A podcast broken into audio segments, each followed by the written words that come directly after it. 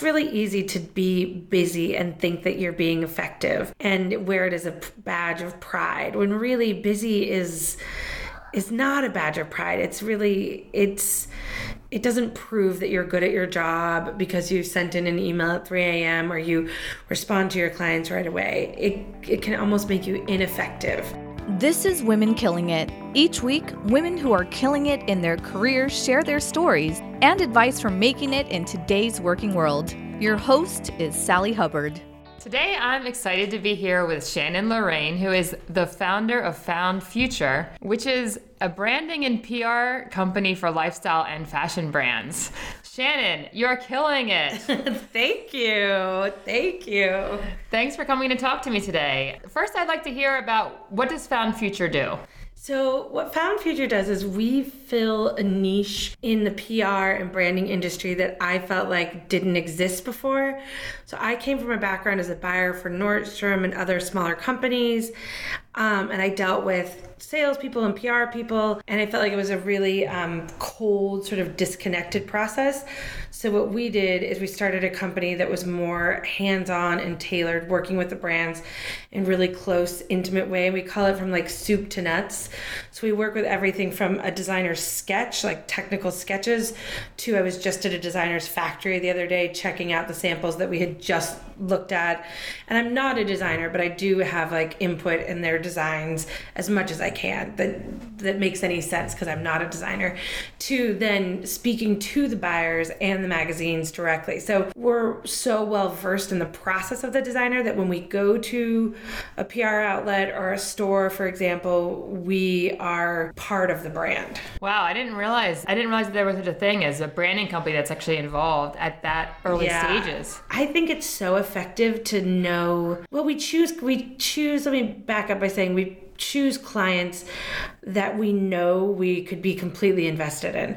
So one of my brands that I'm working with right now, like I'm obsessed with their clothes and their style and that they're made in the US and they represent all the things that are important to us. So it makes it easy to dig in. And then that makes it easier when you're talking to press or you're talking to, let's say, like a Nordstrom to say, this is why we think you should carry this brand because we believe in it so wholeheartedly. And we've put you know, all of this energy and time into growing this brand. And how long ago did you start Foundfuture? Um, a little over 10 years ago. Wow, congratulations. Thank Keeping you. it going for 10 years. Yeah, that might be how we're killing it. what what made you start the company?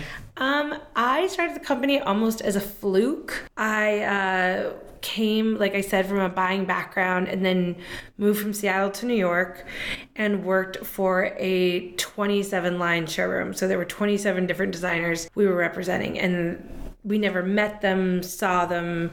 The clothes just came in a box. They went back down. And I um, worked with someone, a friend at the time, who was part of a really large showroom. And we both connected on this idea that it was such an impersonal process. And there was such a disconnect between the designer and the representative that we decided to create my old company, which was called The 400.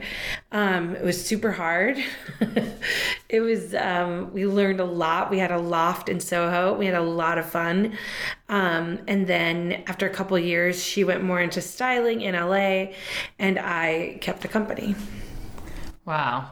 Yeah. That was a bold move to go from, you know, working for a showroom to starting your entire own company. Yeah.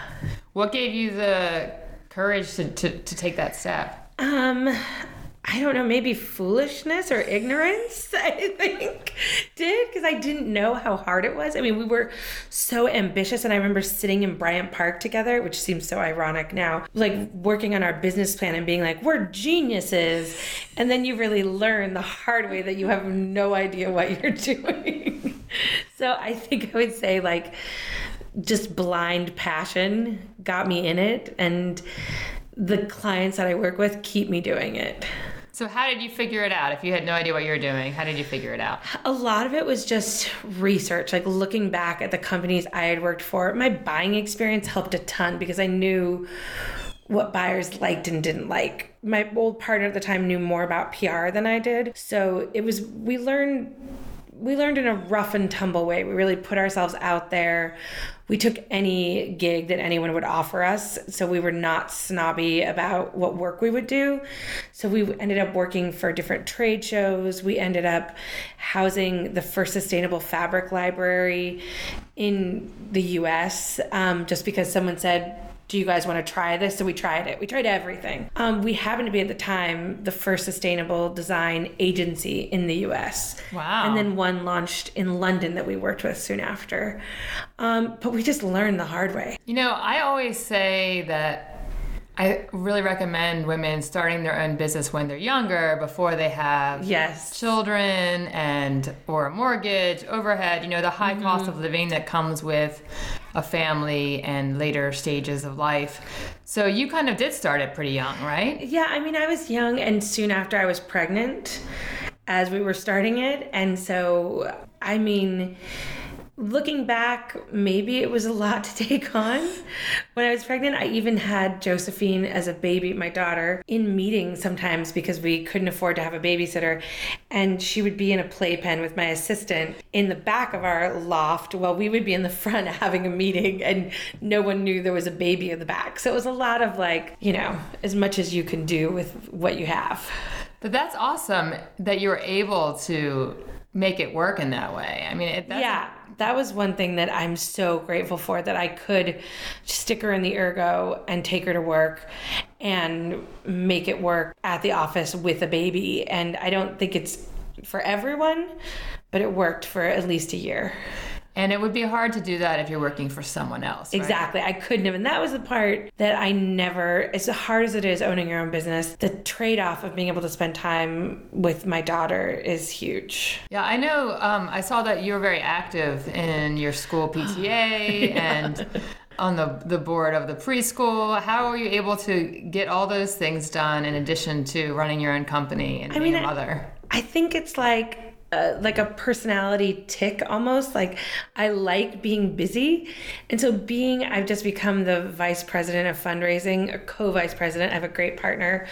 And it's almost the more busy I am the more projects I have the more successful I am in my own business. And I've learned so much working with their PTA that it's they kind of you know bounce off of each other That's really interesting because I had someone last week on the show who is starting this has started this accelerator program called Reboot. Diane Flynn. Oh, cool. For women re-entering the workforce, and one thing oh, she said is that women don't um, acknowledge or appreciate that the skills that they develop doing things like volunteering at the PTA Yes. are transferable to paid work. absolutely hugely transferable skills. I mean, the budgeting, the finances, the um, the trajectory of you know budgeting again that we have to do and where to come up with that money grant letters all of those things are so important for anyone's resume so i would not discount that work at all So it's really interesting to hear you say that you Yeah. find that it actually helps you with your business, with the skills that you definitely and meeting people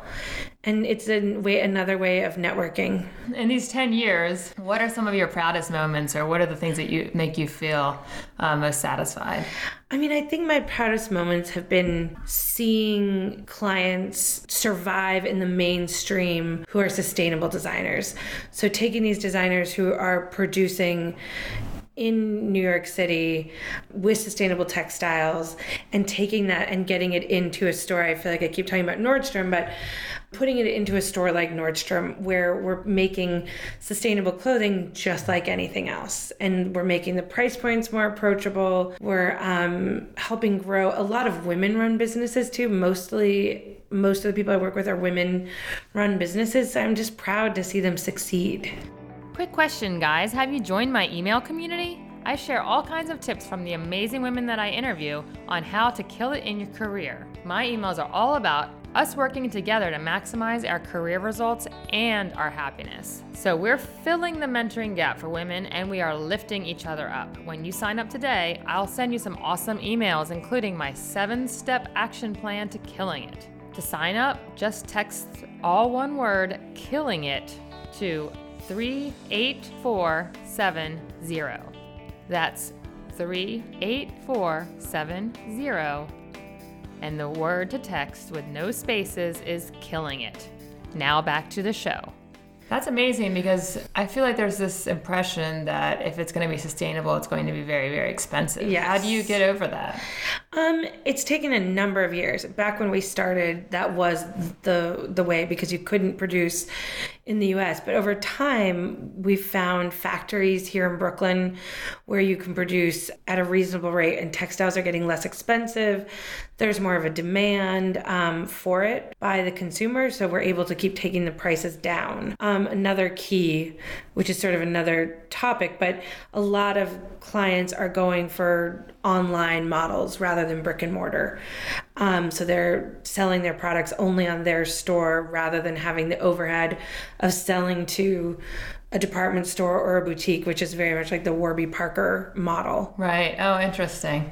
And I know uh, from a consumer's perspective, personally, what I'm trying to do is buy less of the cheap fast fashion. Right. Invest in a few nice pieces. So you can Yeah. maybe, even if it does cost a little bit more, have less things, but nicer things. Yeah, but nicer sustainable things. Yeah, absolutely.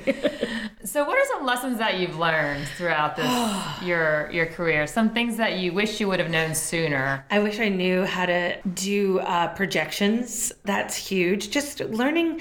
I think one thing that we don't learn, and I don't want to say as women, but I feel like for myself, I focused on the creative side and I didn't learn the business side. So the biggest thing I've learned is the business side is the most important thing to any business. So projections, um, your financial aspects of it, um, really knowing where you are at any given day. My accountant could ask me what's coming in for the rest of the year, and I would know. I can't say enough how valuable that is to understand the business of business and the, the tools that that comes into in negotiation, understanding retail math. I think it's just so important to not just focus on the creative. That's interesting. I, that you have to have you have to get down and dirty with the less than glamorous sides of it. But I love it. I always say I'm like a data nerd. I love the numbers, like, because it's so tactile. You know, creative is creative, but it's so tactile to look at the numbers and say, okay, well, year to date, this client is making 25% more than they were able to bring in last year. Or we see the deficit and we know this client's going to run out of money. What do we do? And so keeping ahead of all of that really keeps you on top of the business. I just really like it too. I like Excel. Well, you're lucky that you're good at both creative and the math side. Yeah, it's important. You have to find that bridge between creative and design, Or or if you don't, creative and uh, economics. or if you're not, if you don't have the brain for the math side of things, to hire someone who does, yes, right? absolutely. What do, do you feel that your gender has had an effect on your career, or has fashion been a more um, female-friendly path than maybe I others? think that's it was that's such a good question. I think it's gender is definitely tricky in the fashion industry, not in a typical way of men versus women, but as women versus women. I think there's a certain look you're expected to have in the fashion industry, and I'm not one who cares about you know wearing the most up to date fashion or presenting that ideal on myself. I don't think I need to do that to show my business um, experience. So I think that's been a harder part for me than anything is that I don't feel I need to um, dress the part. If you will, I always use Bobbi Brown as my example as a makeup artist who doesn't wear makeup. yeah. Um, that's who I think of. And I think that's been the biggest struggle in the industry is the expectation of what you should look like if you work in the fashion industry. You know, a few weeks ago, I had Julie Morgan on the show, and she is a makeup artist, and Bobbi Brown gave her her first big break. Oh, really? Yeah. Oh, that's so interesting. Yeah, got her Oh, a job. got- I love Bobbi Yeah, Brown. she. She met Bobbi Brown um, early in her career, and uh, love Bobbi Brown. Brown. was a big mentor for her. So, yeah, I think this whole emphasis on the superficial is a huge problem. I imagine it's Mm-hmm. much worse in fashion, but I feel like it's something that I think we as women need to address in general. Yes. I just think the world has gotten way too obsessed with appearances, and I think a lot of it is imposed more by women than by men, actually. I, I agree. And I think that, you know, raising daughters, it's hard in my industry to explain to my own daughter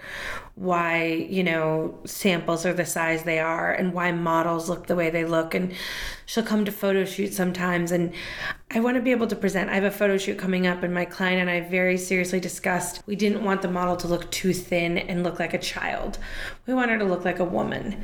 Right. And I think that that's a great way that we're moving in the fashion industry but i myself have had have on instagram lately which is a huge part of my business have just had to unfollow images that I just make me uncomfortable. Or I'm seeing models that are so thin that my daughter said that looks like a sick dog. And it was a model. And I was I really found myself just having to say, I don't want to look at this anymore. I don't want to support it and I don't want to look at it. We need to show healthy yeah. images, even in the fashion industry. I mean, I think it's a it's going to be the slowest one to jump on board, but it's coming. It's funny because I thought that was changing a little bit. Like I always said, you know, back when I was young and single, it was everybody was looking up to Kate Moss and right. Gwyneth Paltrow, and they were like these twigs. And now everybody likes Kim Kardashian, which is more my body type. And I'm like, wait, I'm old and married. Too late for me. Um, I'm like, why didn't anybody appreciate this when I was young and single? Right.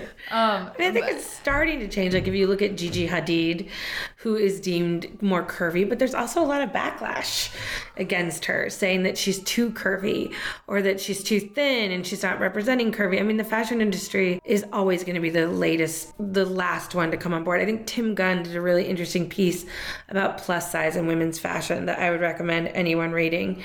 Um, and talking about plus size doesn't have to be like a larger version of what couture is. It can be its own beautiful thing. It was really interesting. I'm so surprised that it's taken this long for it to come around because we're still not there, and it completely doesn't reflect what America looks like in terms right. of average size of the average American right. woman. Right. You know, that's interesting.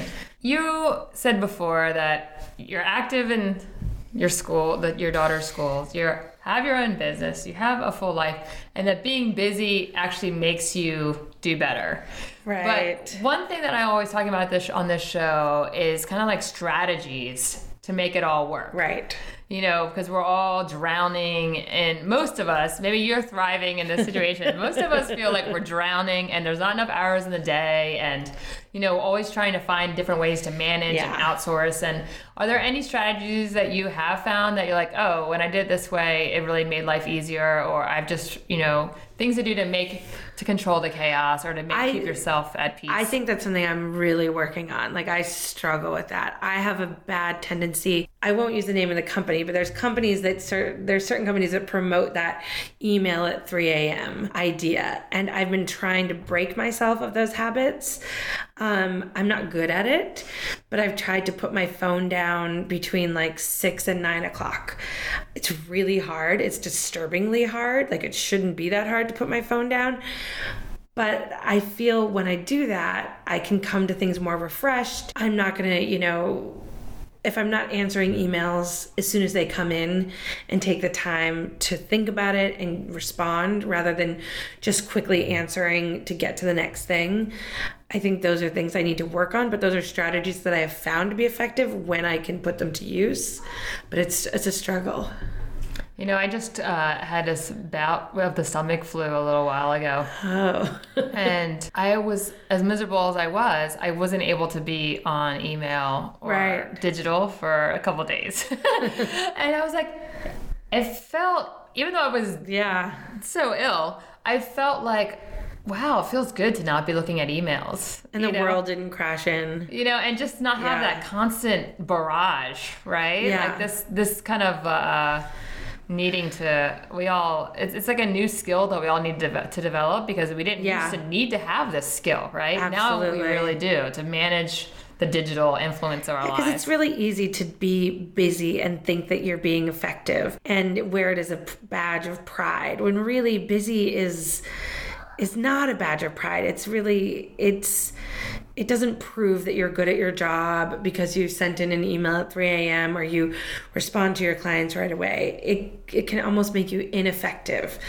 Busy is almost like a, a something I struggle with for sure. Yeah, the busy trap, right? Yeah. Just feeling like I'm too busy, I'm busy all the time. I, I'm struggling with that a lot and trying to get on top of it because I find that it creates this constant stress that's just yes. kind of always pervasive. Like, I'm so busy. I don't have enough time to do everything I need to do. And it creates this kind of low, almost anxiety that Yes. is always there, which is just not healthy. And you can't be your most like I find that my most creative meetings with clients are when we just sit on the ground. I don't know, some reason sitting on the ground is very grounding, no pun intended, for me. And when I can sit on the ground with my clients and we just sit and talk, that's where we come up with the breakthrough ideas. It's not staying up till four o'clock in the morning and, you know, looking at magazines or things. It's really just sitting down and talking and saying, what is this collection missing? Or, you know, what do we need?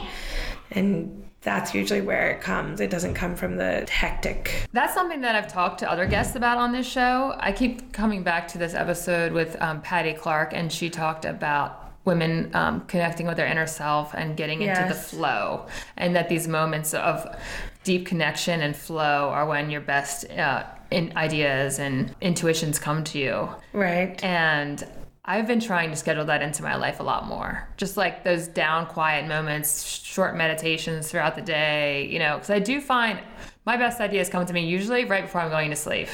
Right, right. That makes sense. You know, like right Yeah. when you're, right when you kind of shut it all down and then you're like, oh, you know, then you can really, your brain really kind of can come up with something creative and outside of the box. I have such a hard time pausing. It's something I'm working on.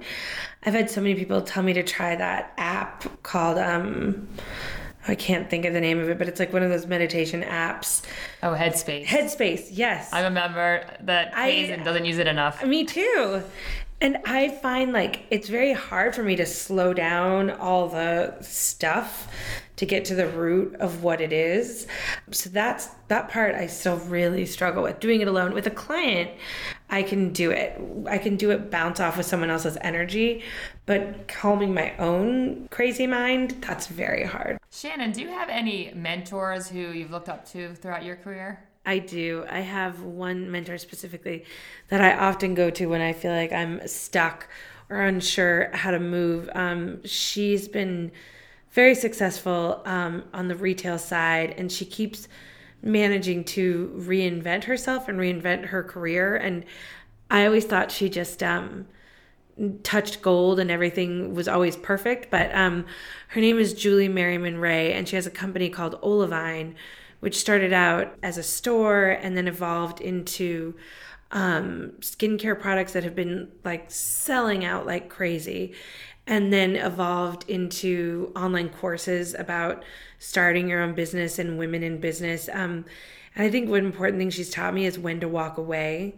And that's always a really hard thing to do, or how to take what you're doing and evolve it into something different and bigger. And she just doesn't see limitations. And I love like having, you know, a call with her every few months to just tell me like what to do. so she's always been my inspiration and mentor. So she has online courses for women in She has business? online courses for women in business. She has a thriving company um, that is constantly in every magazine. She has this product, um, a couple different products from Olivine. I can't remember the names of them off the top of my head, but one is like a hair kind of matte hairspray, and one is a, I think it's called Love and Roses. And it's like a body spray, and every magazine keeps running it as their favorite thing. Anthropologie did a special collab with it to the point where she was able to go, uh, you know, I don't necessarily want to do this anymore, and I'm going to focus more on perfumes. She used to have a makeup line, was in Sephora, Nordstrom, and then she said it's time to walk away.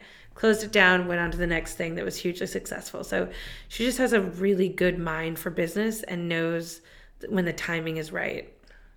Where can people access the online courses? Is it Um, available? it's on her website. It's olivine.com. Okay, cool. Yeah, and her name is Julie Merriman Ray, and she's brilliant. Awesome. One thing that's been a common thread on this show is a lot of the women that I've talked to, they followed one track that they kind of felt like they were supposed to be on, that their mm-hmm. parents wanted them to do, or maybe they went to school for this and therefore they had to do it. And then it wasn't until later in their career when they realized that they weren't really fulfilling what they wanted and what they enjoyed, and then they make this, you know, bold leap and and and then they really get very successful because they're doing what you know really Right. speaks to them and what they're really good at and passionate about. But you sound like you were on, you had your finger on the pulse of what you really enjoyed from the beginning of your career. it wasn't what I intended to do. That was the funny thing. Like I was studied English and theater, so I thought I would be an English professor, and then I sort of fell into retail, you know, at a young age.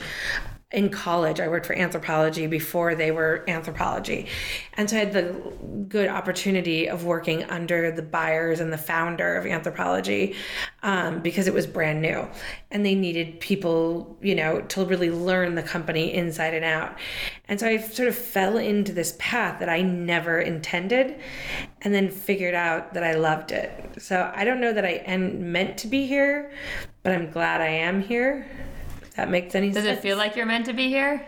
I think so. I mean, I do. I think that the only thing I think that is is tricky is I always have those moments where I say, am I meant to own my own business or should I go back and work for somebody else? That's the question that I go back and forth with. And what is it that appeals to you about going back and working for someone else? in my mind, in my fantasy life, I don't know, according to friends that I talk to, including a mutual friend of ours that we were talking about earlier, it's not as great as it seems. But in my mind, you go to work, someone tells you what to do. In my mind, they also have like lots of organic coffee and snacks, which is really appealing to me. I was recruited by a company that I was like, I would work here just for the snacks. But in my fantasy life, there's somebody else putting out those big fires the taxes, the HR, the, um, you're not the only person that everyone's looking to for the answer. And there's something very appealing about letting go of all of that weight. But I know that there's giving up a lot of freedom. So I struggle with that now and again. I've had a couple recruiters come to me and I really struggle with would I even fit? Would I know what to do anymore? It's been so long. Well, it's funny because I think maybe you needed a little bit more time under someone else's thumb Right. to appreciate your freedom that you have. exactly. I wasn't under anyone's thumb too long because I was at, you know, I was maybe only until I was about 27 before I started my own company. So So you've had the experience. 28 or something. Yeah. In my job as a journalist, there I have a colleague who was a government attorney at the Department of Oh, Justice his whole life, and he always would say things about, "Oh, it would be great to work at a firm." Right. For some reason, or maybe these people don't want to leave their nice firm salary or something, a big firm, and I'm always say him say to him, "That's because you never worked at a big firm." Exactly. You know, like I worked Yeah. at a big firm, and believe me, people want to flee the big firm to go. You know, Yeah. so it's kind of funny. It's kind That's of the reminds feedback me of that. I often get is I've talked to my sister who was a Microsoft lifer and as well as my husband was Microsoft for a long time and they're both like you don't want that. They're like it sounds great. Like there's there's consistency in it, but all that great time you have of as we talked about sitting on the floor with a client and being like let's make rust bodysuits. Okay. And then doing it and then watching it come to life and looking at the sample and and seeing it in a magazine like all of that creative control disappears. Not I'm sure not all of it, but a lot of it would go away. So the security is tempting, but then I kind of tend to say, "Oh, but look at how much fun I get to have." Yeah, it's the hard being your own boss. I mean, a lot of people don't Oh, so ever. hard. a lot of people don't ever have the um, courage to do it because of the responsibility, and they'd rather just like to have that guaranteed paycheck. And although no, nothing's guaranteed anymore. No, that's the that's the other part of it is I try to say, well, if I got a job, if I left and I I left Foundfuture and I took a job, um, you know, there's no guarantee that it would last any longer, but there is that temptation to just be free of um, that extra level of responsibility. So what's what's going forward? What's in the future for uh, in the short term? What what what are your plans for Foundfuture? I mean, I think I was just talking to one of my clients today on the way right before I came here, and it's just working more with um, thinking outside the box. So helping these smaller designers, by smaller, you know, designers that are carried in, you know, urban outfitters, these types of stores, Anthropologie, what have you. But helping them go to the next level, and we have to figure out what does that mean. Retail's changing. People are not going to trade shows the way they used to. Buyers, you can't access buyers or editors in the same way. So we constantly have to think outside the box and think, what's the best way to get in front of something? How do we stop chasing cool, which is a great book that I read that I love. So it's really getting to the heart of what makes that client unique and why they're successful and focusing on that. So we're always looking for collaboration ideas with lifestyle companies, things that you wouldn't necessarily think of in a way to get them out into the front just to keep them successful and in business. And I think that social media is huge in the future of, of fashion and lifestyle. As much as I poo pooed that myself for a long time, um, I've embraced social media as a really powerful tool in getting your your work out there. Yeah, certainly Instagram is huge. Instagram right? is huge, a really really important part of work. Yeah. But yeah, I think just trying to think outside the box and figure out what's next. I look to companies like Bonobos. I think is brilliant in looking forward. I think Warby Parker's done a really great job and thinking what can we do um, to be m- more. S- smart in our retail. As everything is changing so drastically, mm-hmm. certainly with uh, brick and mortar and uh, you know, right. Amazon now getting into fashion. Right. Amazon fashion. Watch out. Um, you know, I'm an antitrust lawyer, so that's, another, that's that's part of my uh, my antitrust lawyer and journalist, and so right, I think right. about that. Well, Shannon, thank you so much for being here thank today. You. This has been fascinating. I'm, I think your company sounds so interesting. I'm You'll jealous. have to come hang out one day at our crazy little oh, office oh, in Red Hook. Oh my goodness! When I've seen I, so, some of the stuff that I've seen that you're promoting is just beautiful. As a lover of fashion myself, it's, awesome. I'm I'll bring you some samples. I'm, I'm envious of that. All right. Well, thank you so much. Thank you. If you enjoyed this show, please subscribe to our podcast, rate and review us in iTunes, and most importantly, tell a friend about us. Thanks for joining us.